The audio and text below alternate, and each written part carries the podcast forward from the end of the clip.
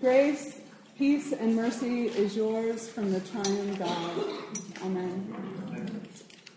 A few years ago, when Roxanne was new to this church, I asked her what she thought of worship here since she was from a tradition where the worship was a lot different. She said, Oh, it's great uh, because I've always wanted my life to be like a musical where you never know when people are just going to start singing. And, and this church is kind of like that. The first couple chapters of Luke's gospel are also kind of like that. It's part of, a, of the Bible which reads like perhaps it was written by Andrew Lloyd Webber. because characters just bust out singing all over the place. And the church has a long history of acting like it's in a musical, mostly in her practice of daily prayer when the church sings canticles, which are songs that are in Scripture. Like in Luke 1, when Elizabeth is visited by Mary, Elizabeth sings a song that's now known as the Hail Mary. And then in response, Mary sings her own song called the Magnificat, which we sang here Wednesday night, which actually is sung every day at Vespers. And then in the second chapter of Luke, Simeon, when holding the eight day old Christ child in his arms, fills the temple with his song called the Nunc Dimittis, which has been sung by countless centuries of the faithful in Compline, which is the last prayer before retiring to bed. But the song we, that we sang today as our psalm belongs to Zechariah husband to Elizabeth, and father to John the Baptist. And it's called the Benedictus, and in the life of the church, it's a song of freedom that's sung every day at Lauds, which is early morning prayer. And here is the backstory because I realized this week of an enormous injustice. We have a set of assigned readings we follow along with you know, a lot of the rest of the church called the lectionary. And Zechariah's story never shows up in the lectionary. So I am defying the lectionary gods who don't want you to know the story of Zechariah.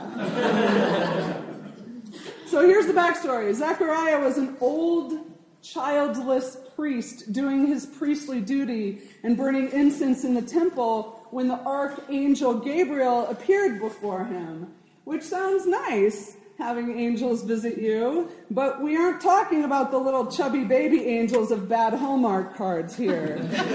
We're talking a powerful heavenly being who strikes fear in the hearts of everyone he visits. If that wasn't true, he wouldn't have to start out every conversation with human beings by going, Oh gosh, don't be afraid. so, anyway, the archangel Gabriel tells Zechariah the craziest thing. He says that Zachariah's wife, Elizabeth, would conceive a son named John who would make ready a people prepared for the Lord, as in Zachariah's old, barren wife, Elizabeth.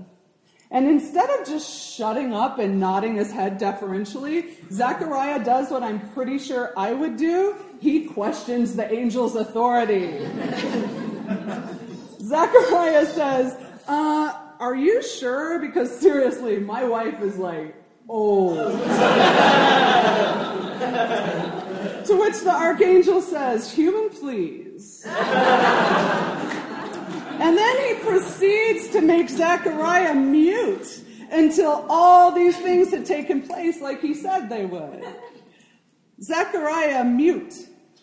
It's a beautiful thing. It was like a nine month timeout for Zechariah he couldn't talk the entire time, which is actually kind of awesome. Because here's the thing I wonder if Zechariah was reluctant to believe this good news that Elizabeth would bear a son because he thought he already knew his own story. I mean, not that I blame him, I can't imagine I'd be any more faithful than he was I mean, I've said it before that, like, I know I'm a recovering alcoholic, but what I feel I really suffer from is a disease called FTW first thought wrong. so I feel for Zachariah.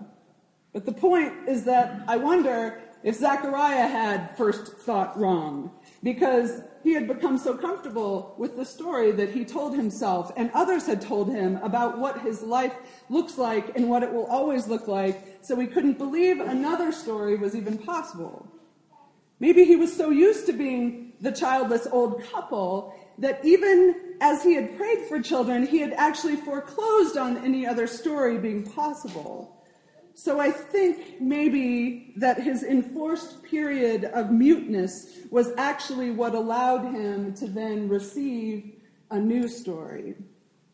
Because as his elderly wife's belly grew large with child, he couldn't say a word. He just had to receive it. As Elizabeth's kinswoman Mary visited and told of the child she herself carried, and as Zachariah's child leapt in Elizabeth's womb, he could not say a word, he could only receive it as the transgressive fecundity of God that would change the entire world grew in the unlikely wombs of an old lady and a virgin teenager. He could not say a word, he could only receive it. It was as though God said, You want to see what I'm about? Then shut the hell up. because your old story isn't the story anymore. Maybe this is an invitation for us as well, that we too should take opportunities to just shut up and receive a new story, or maybe just a whole new way of understanding the old story. Because maybe your old story is simply not the final edition. Maybe your old story is one codependent relationship after the other. And maybe the only reason that's your story is because that's what your mom did or that's what your dad did and it's all you know.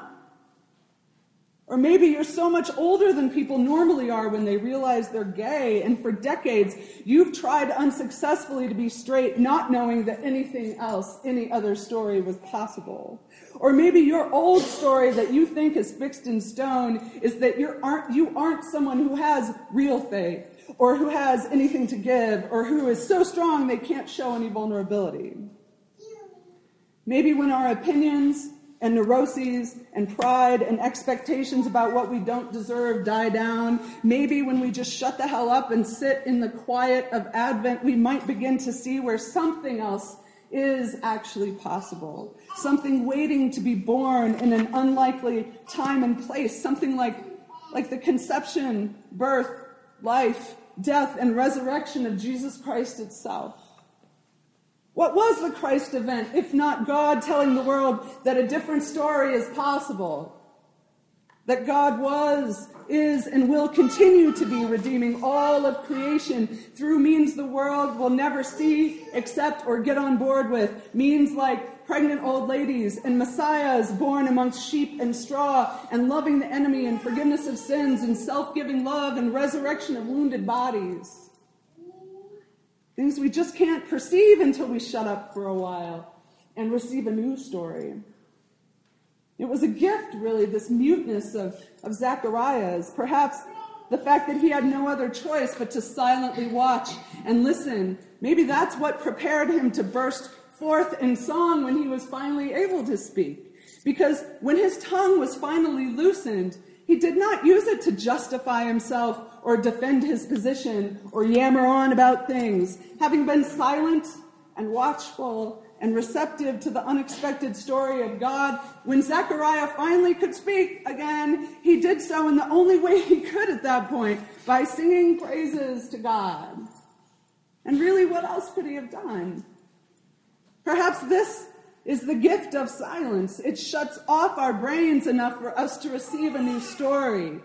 And like Zechariah, to worship fully. See, as this community joins other Christians in this Advent conspiracy, we're seeking four things spend less, give more, love all, and worship fully. And I think worshiping fully looks like Zechariah after nine months of silence singing praises to God when he holds his miracle son John, who would be the Baptist. That is true worship. Worship isn't vapidly stroking God's ego as though God has low self esteem and created us to remind him how great he is. but real worship, true worship, is to be the creature of God's creating, living into the terrifying beauty of what's possible without what's possible being fettered by what's come before. That would be why we always begin with the confession and absolution. Because to be creatures of God's creating, living into the terrifying beauty of what's possible without what's possible being fettered by what's come before, that is real worship to sing of the very God who is not content to simply stand at a distance, but who insistently draws near to us in an unexpected child, in the waters of baptism, in bread and wine, and a table, and in a community of saints gathered around God's story. Advent is an invitation to be prophets of a different story, an invitation to shut up and watch and listen until we, like Zechariah, can sing the Benedictus, page 8. The last four verses. O Emmanuel, God present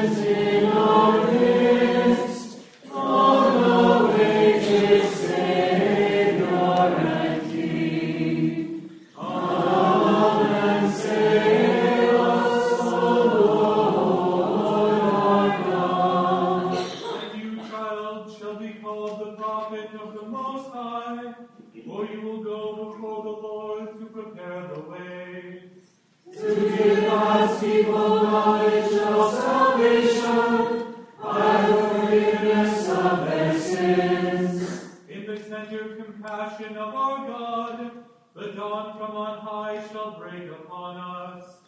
To shine on those who dwell in darkness